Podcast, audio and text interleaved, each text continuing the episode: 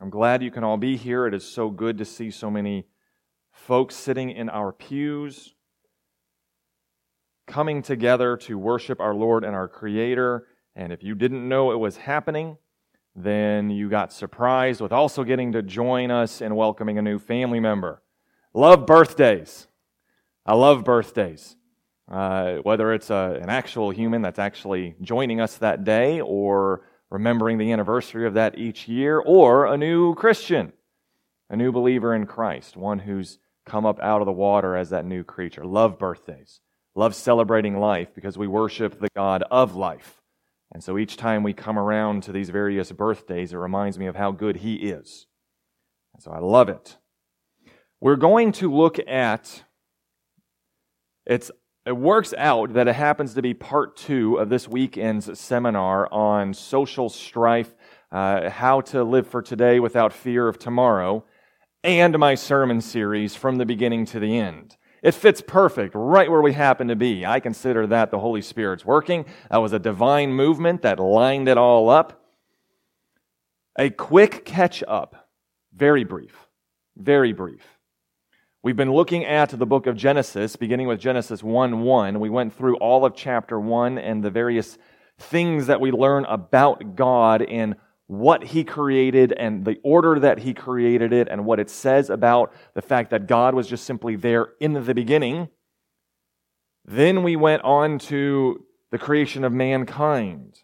We talked about how once man was created, we saw two things. One, that it was very good.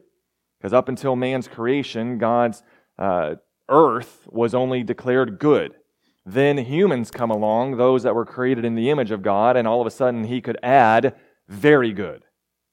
But we also saw the opposite of that because first man was created and only man was created, and God said that it is not good that man should be alone. So only the very good for humanity can happen when we have man and woman as God designed, as God purposed, as God intended, and that the two of them would unite, and that would be the core basic structure for human society man, woman, marriage, family. It's the basic structure. We looked at the anthropology arithmetic. We saw that in order to make humans, God took inanimate stuff and he shaped it and that was fine and well. I'm sure it was very detailed, but it wasn't until he breathed the breath of life. The one plus the one could then we have a living being. And then we also saw that if man was alone, then it wasn't good. So, in other words, we are not intended to be hyper individualistic creatures. Complete isolation is not for us. We are social by design, and so it's shouldn't surprise us when we have severe negative consequences when we radically interrupt that. And we shouldn't be surprised by that. And, and even for the introverted ones of us, I'm going to raise my hand, even for those of us that are a little more introverted, it's still good for us to interact with others and have even a small social circle or come to church or whatever the case may be. Do something outside of yourself. Think outside of yourself and interact with others. That's a good thing. And then we also saw that it was God's intention that the man and the woman would be united. Um, and that through that union, you would have the promulgation of humanity.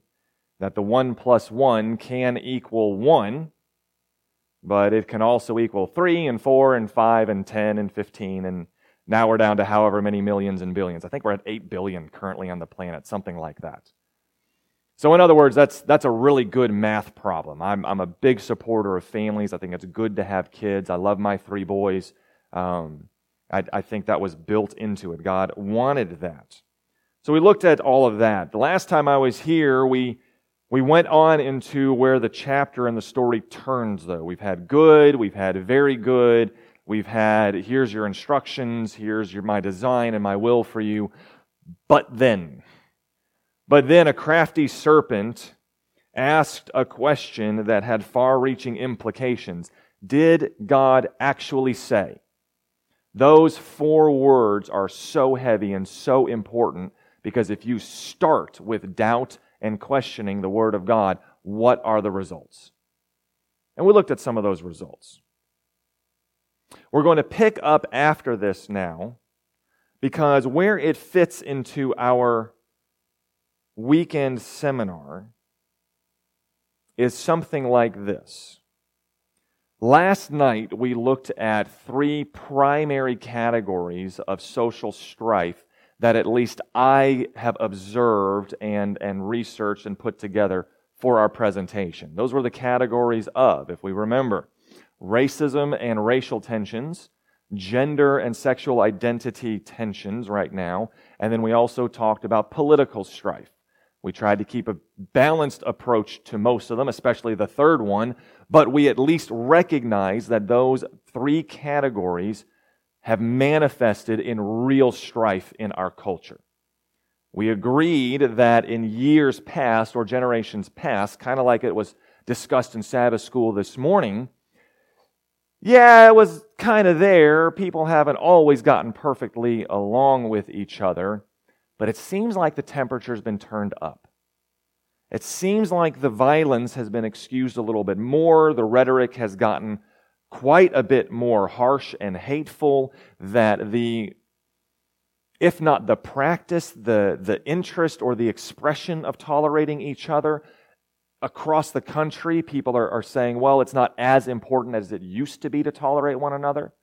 Uh, we've recognized that families have been split because of these tensions. That fear can be a result of a lot of the strife that we've witnessed. Fear for the future, fear for the younger generations, fear for eternity or your finances or whatever the case may happen to be.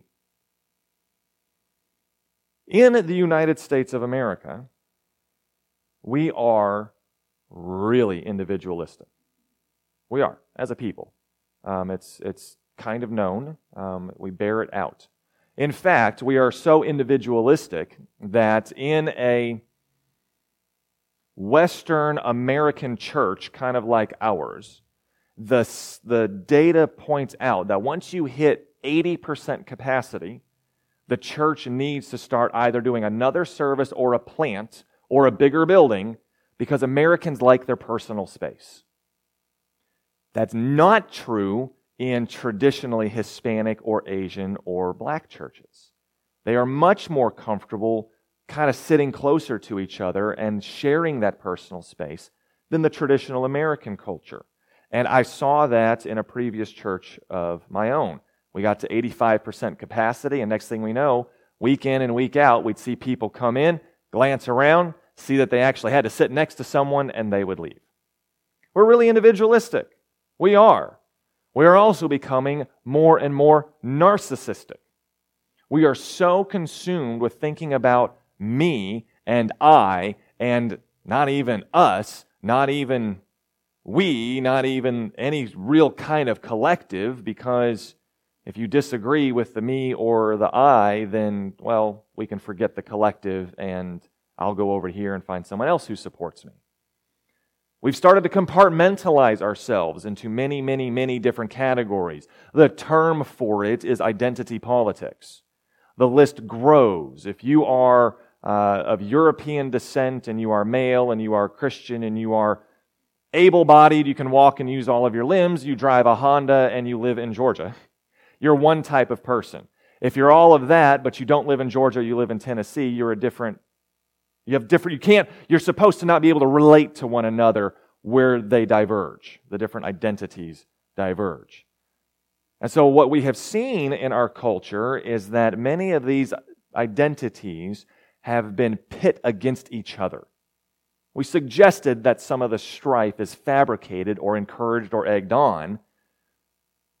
I happen to agree with that idea we see this idea of if all of what's on your list doesn't stack up with all of what's on somebody else's list, then we need to decide who's the better person. If you are this or that, you can either be the victim, the oppressor, the better off, the less than. We don't need to even hear your voice in some conversations, even though ostensibly we're a nation of free speech. Just be quiet. You can't relate to what we're going through because you're not exactly like me. We're very narcissistic. We think far too much of ourselves as if we were the only ones to consider. I would propose to you that not only does that miss the mark of our condition, it flips it on its head.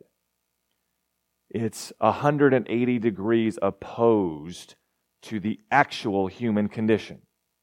Because the human condition, though we have our different experiences, and it's wise to understand where the limits are in those experiences, we do have a very serious, severe, and common crisis that we all suffer through that's greater than any of those other differences. The common crisis is more important than the other differences. That common crisis we find in Genesis in chapter 3 as we've read a little bit of it. Let's review. If you have your Bibles already or not, open up if you like the pages. If not, swipe and thumb through until we're at Genesis chapter 3. The devil, speaking through the serpent, being crafty and expressing doubt came to the woman who had found herself by the tree that they weren't supposed to give a great deal of attention to. The servant asked that question in verse 1 at the end. Did God actually say, You shall not eat of any tree in the garden? Rather than seeing this as a challenge to God's love and authority, she decided to debate the beast. We may eat of the fruit of the trees in the garden, but God said, don't eat of the fruit of the tree in the midst of the garden. Don't touch it, lest you die. But the serpent said to the woman, Here we have our first lie. You shall not surely die. You're not going to die. For God knows that when you eat of it, your eyes will be opened and you will be like God, knowing good and evil. The insinuation is God is unfair, unjust, unloving, He's the narcissistic, selfish, hyper individualistic one. He's holding you back for something greater, something better, something good. When God said it is very good at the end of day six, he was lying to you, is what the serpent's suggesting. Because even though you may have all of the plants and all of the fruit and all of the animals and all of the beauty and all of those things, oh, poor people Poor, poor people. That cruel God kept something from you. So, what did she do? The woman saw that the tree was good for food, that it was a delight to the eyes, and that the tree was to be desired to make one wise. She took of its fruit and ate. She also gave some to her husband who was with her, and he ate. Then the eyes of both were opened. They knew that they were naked and they sewed fig leaves together and made themselves loincloths. We find our first indication of a common crisis. The common crisis that all humanity has is that through our greatest grandparents, Adam and Eve, through their disobedience to the Word of God, their questioning of Him, and by doing that, elevating themselves to above Him, they are now naked. They are naked. They are exposed to the elements. They are exposed now more so to the temptations of the devil. They are exposed to one another in ways that they had never thought of before. My goodness, she has faults. And he smells. They're naked to each other.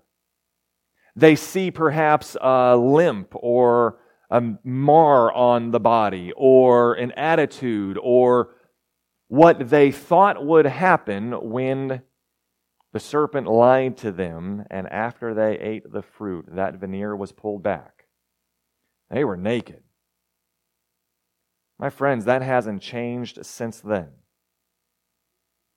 On our own, we don't have anything that clothes us with what God gave our original parents.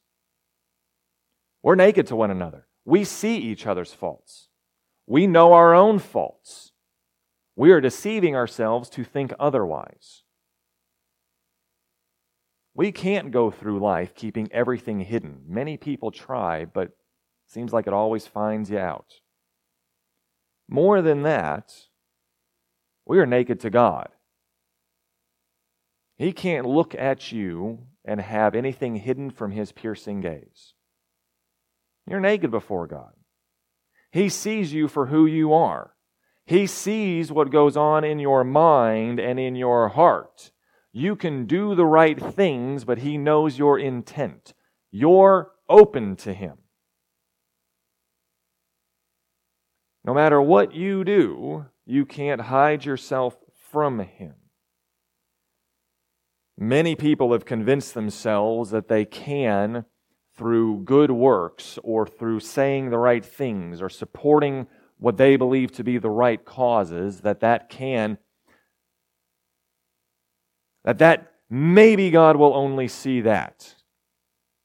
Maybe they will, maybe He will only see what I'm doing to serve His church and, and how I've prophesied in His name or how I've shown up early for every work bee in Sabbath school. That's what God will look at and consider. Maybe you've been used by the Holy Spirit to cast down demons or had some other miracle happen in your life. Maybe you can claim a credit to something that can't be explained by any other human means. And when you stand before the bar of God and you try to list out all of that, what does Jesus say is the response? I never knew you. In other words, what he's saying is, I can see you for who you are. You can't cover it up. Don't raise your hand, but in your own thoughts, how many of us know who we are? Deep down, when no one's looking and the shades are drawn, when you think you've gone to the right city just far enough, when you've used I don't know, burner phones. I don't know if anyone of us do that. Do you know who you are? God does. And then what do you try to do about it? And that, my friends, is a common crisis for all humanity. As mankind's representatives, what happened to them got passed on through the generations, and it's down to us. Let's continue. They heard the sound of the Lord God walking in the garden in the cool of the day or in the evening, and the man and his wife hid themselves from the presence of the Lord God among the trees of the garden. Now that their conscience, their guilt, has gotten to them, they know they've done wrong. Remember, they're naked now. They know who they are.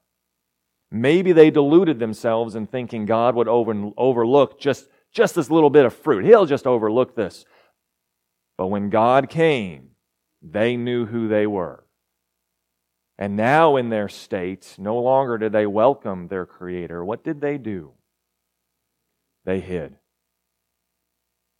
The common crisis for mankind, it's shared, as our first instinct is to hide from a holy and perfect God. We don't want to be looked at. We don't want to be exposed. We don't want to be found out, and we certainly don't want perfection peering into imperfection and dirty and awful. My dog, I love my dog. I love my dog especially after a bath. Because before the bath, as much as I love my dog, oh, I, mm, I really don't want to be around her. She smells. And she sheds too much hair. And it gets on my clothes, and then I carry that with me everywhere I go, and I have little reminders. She's dirty. And that dirty, that smell, that hair, that, that goes with her. I don't want any kind of contact with it. Sin has inversed that in that we don't want any contact with holiness and perfect, perfectness perfection. When sin stains you and sin makes you stink, and, and the violation of the Word of God corrupts you to the core, rather than my stinky, smelly dog wanting to come to the human who's going to clean her and love on her and hug on her, when we stink with sin, we run from the only one who can clean us. We hide from him. That's our natural instinct.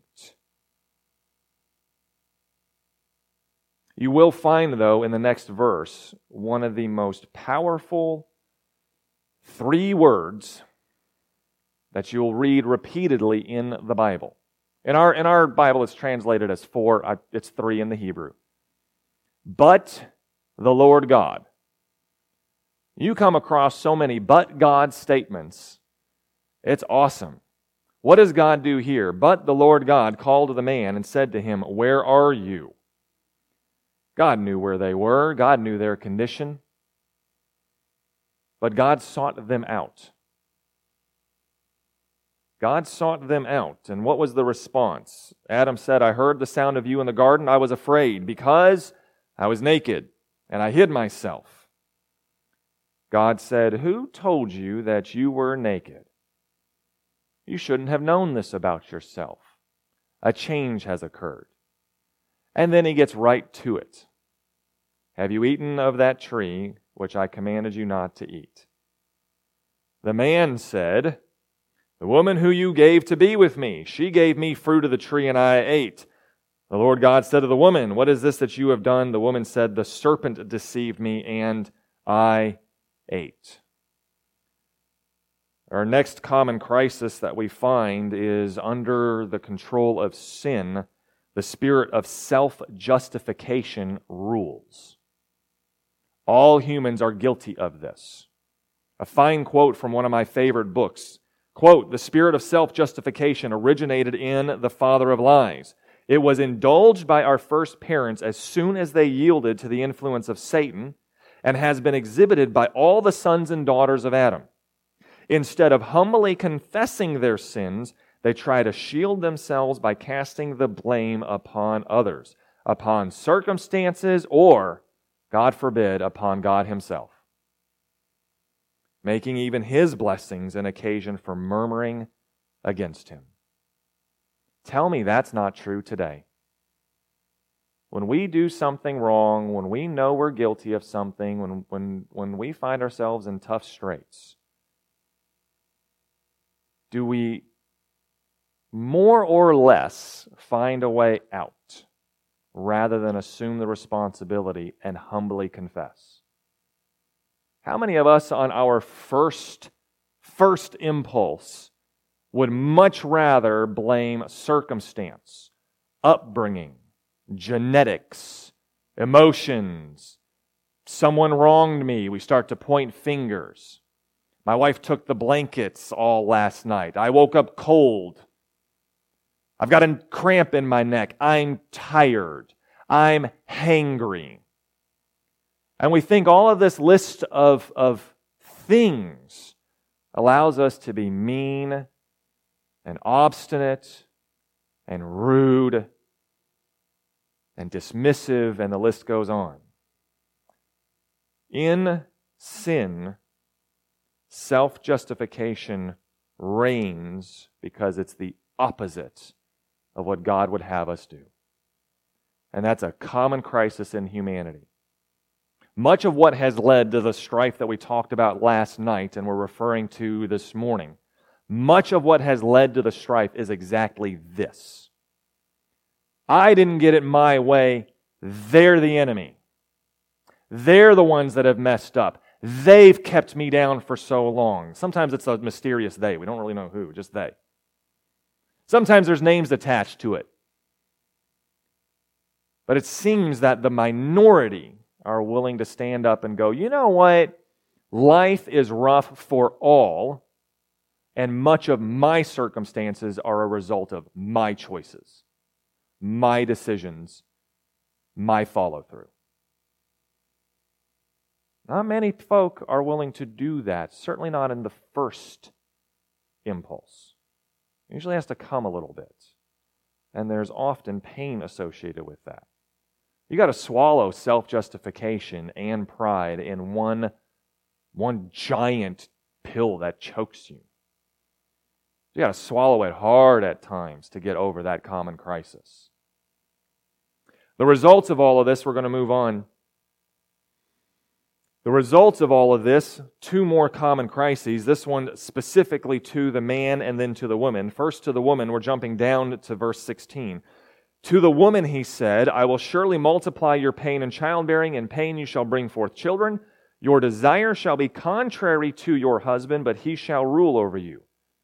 We can have a side discussion about that, but this is an indication that men and women weren't going to be in the same harmony as first intended, as first designed by God. There was going to be tension between the sexes as a result of this sin for all generations moving forward. There would also be, for all women moving forward, pain in childbearing. Ladies who have had kids, is there some discomfort and pain?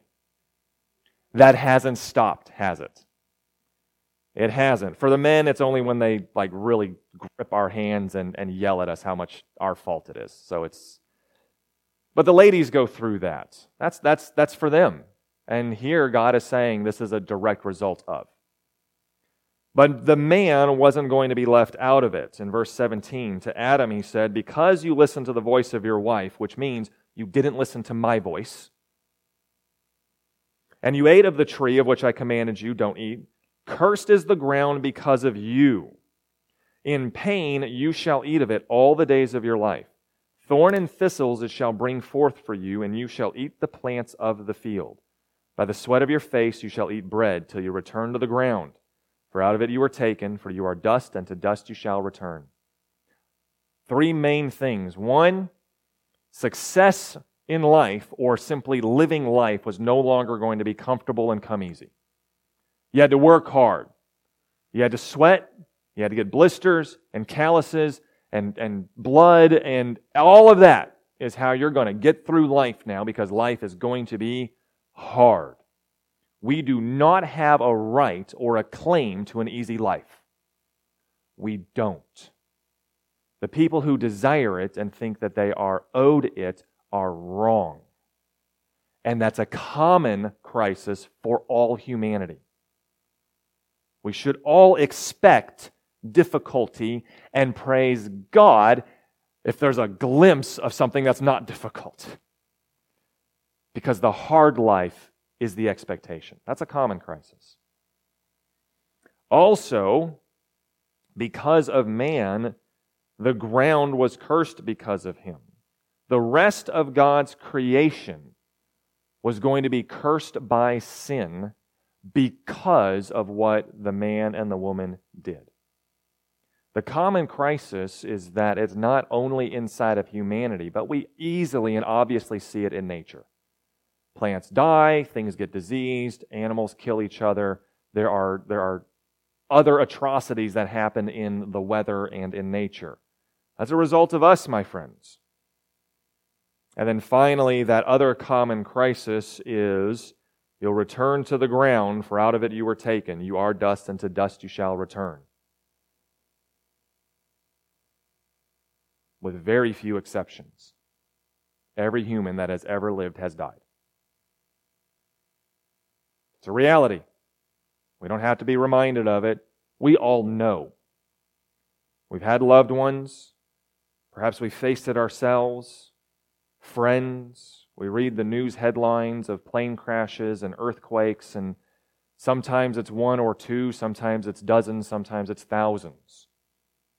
We all know that's a reality. That's a common crisis.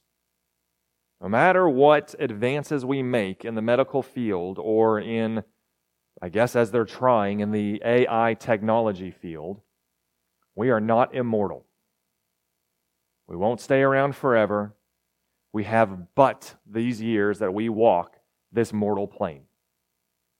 That's our window. And we all share that same window. But what's the common cure? Because remember, we have a common crisis that's sin and its results. Let me just ask one more question. What does the Bible say for how many have sinned? All. What does all mean? Everybody. It means all. It's the most inclusive condition we can find. You want to talk about inclusivity? All have sinned. That's inclusivity. All have sinned and fallen short of the glory of God. Can't get away from it. It's you, it's me, it's our loved ones, it's everyone. All have sinned. But that also means that God is going to have a plan that's just as inclusive. Because what does he say even before he talks to the man and the woman? He talks to the serpent. And in that serpent, we find our common cure. The Lord God said to the serpent, and we know that that, that includes the devil. Because you have done this, this is verse 14 of Genesis 3. Cursed are you above all livestock and above all beasts of the field. On your belly you shall go, and dust you shall eat all the days of your life. So the animal itself, as an agent of Satan, was cursed. But then, more pointedly to the enemy of souls, verse 15 I will put enmity between you and the woman, and between your offspring and her offspring. He shall bruise your head and you shall bruise his heel. So, one, the common cure is that from the beginning, God said, I will put a limit on what you can do controlling mankind. There's going to be a measure of grace, that enmity, given to all of mankind so they can still respond to me. Everybody gets it. He is already granted you what you need to get started on your Christian journey. The faith of Jesus leads to a faith in Jesus. That's a common cure, my friends. Without that, we would be so depraved by sin, so run down, so distorted and perverted, we couldn't respond to a holy God. Ever none of us would be sitting here. We would not have had a baptism. None of our children have any chance of learning of a Jesus who loves them.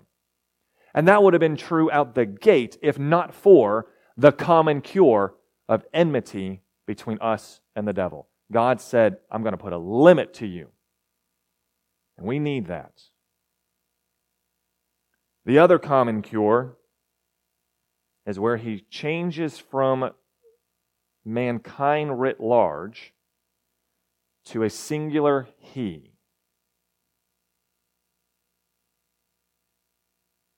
He's going to bruise your head, and you're going to bruise his heel. Which is the more minor injury? The heel. You can have a twisted ankle, you can have a bug bite, you can poison ivy, you can stub your toe, you can do whatever to your foot, to your heel. Might not feel good, it might hurt, but it's minor. Most people recover from that. So, devil, you're going to cause some pain to the important he that is coming. But what is he going to do to the serpent? He'll crush the head. If a head is crushed, is that a minor or a mortal injury? That's a fatal wound. That is a common cure because just like sin is all inclusive, so is the fix. Just like the devil tempted our parents and got all of humanity into it, one man led to all of this sin. So one man, our second Adam, came, lived the life we should have, said the words we should have, lifted up our, his heavenly Father like we should have died, though, that death, not just physical, but understand on the cross, Christ went through the eternal separation from the Father. He could not see past the grave. He experienced the death that a lost person would experience. So he died the death that you and all, you and I should have. So that in placement of us, we get to live the life that only He deserves. It's a common cure. Do not think for a moment that what Jesus did, that this first prophecy of a Messiah was only for some elect, or for some special class, or for those who Doesn't make sense, but maybe if you tithe 15%, tithe is a tenth, you can't, but if you tithe 15%, that doesn't mean that you get a greater claim to what Jesus did. Jesus died wholly and completely, sufficiently for all, including those who will reject him. Either knowingly or passively, those that reject him, he died for them as well. It's a, it's a common cure, a completely inclusive solution to the sin problem. And we saw some fruits of that played out right here today. We saw the demonstration of that, if you will, played out today because the New Testament tells us that it is in baptism that we enter into the death of Christ. And when we come up out of the water, we are entering into the resurrection of Christ and the new creature, the new creation, the new life in Him. That played out right here. We got to see the profession of our common crisis and the solution, our common cure, today. If there's anything that we take away from this weekend,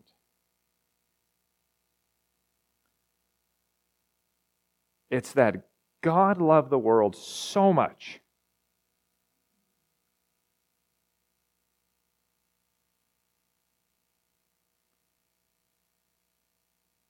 that he gave his only begotten Son for me. And whosoever, common cure, whosoever believes in him can have eternal life. I'm going to invite David to come back up. Uh, we're going to finish this off because we have one more thing to do. And then we will have our closing prayer. I want to have the prayer with him while he's up here.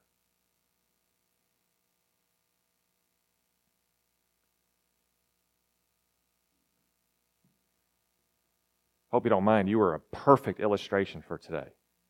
I used you a lot. Did you hear? Although I am going to say you called me a liar basically right out the gate, but I, I still forgive you. I love you. Because I said the water was perfect. He said it was cold. It is a joy uh, to have gone through what we went through today. I'm glad I could do it with you. We have one more item of business. He has expressed to me a desire, and you heard him say it into the microphone, to not just say he's a part of the church, but to actually be a part of the church. Here in this church, anyone I baptize knows up front that baptism includes joining the body of believers, represented by the institution of the church. That's here at the Ringgold Seventh day Adventist Church for David. He has repeatedly shared that desire with me. He wants to be a member here. Being baptized here, you heard him. That hasn't changed. Okay, he's just, I was about to ask you, has that changed now? from there to here. Okay, so here's what we're going to do. We're going to we're going to all look this way. I want to entertain a motion to accept David Colwick into the membership of the Ringgold Seventh day Adventist Church. We have it. Several. How about seconds? All right. All in favor. Now, for my non members, do we welcome David into the family of Jesus Christ? Anybody and everybody? Amen. I actually have something for you real quick.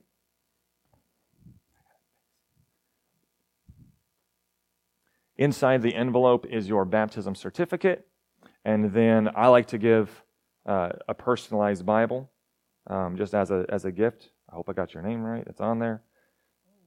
All right. So now you can use you can use that Bible if you want, or you can keep the one that you've been marking up and using extensively. Well, yeah. But if you don't mind, do you can we can you stand up here with me while we have our closing prayer? All right. All right, let's bow our heads. Heavenly Father, we want to thank you for your love and your grace. We want to thank you for your mercy shown towards us, and we want to thank you for all of the people here that have professed a faith in you. And in a special way, we want to lift up David as he has joined now through baptism into your, your people into your church, into your, uh, into your family.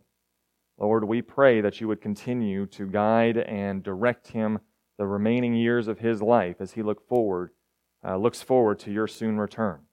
We know that this isn't the end for him. He's acknowledged that it's a part of his discipling journey, and we pray that he would be found a faithful disciple.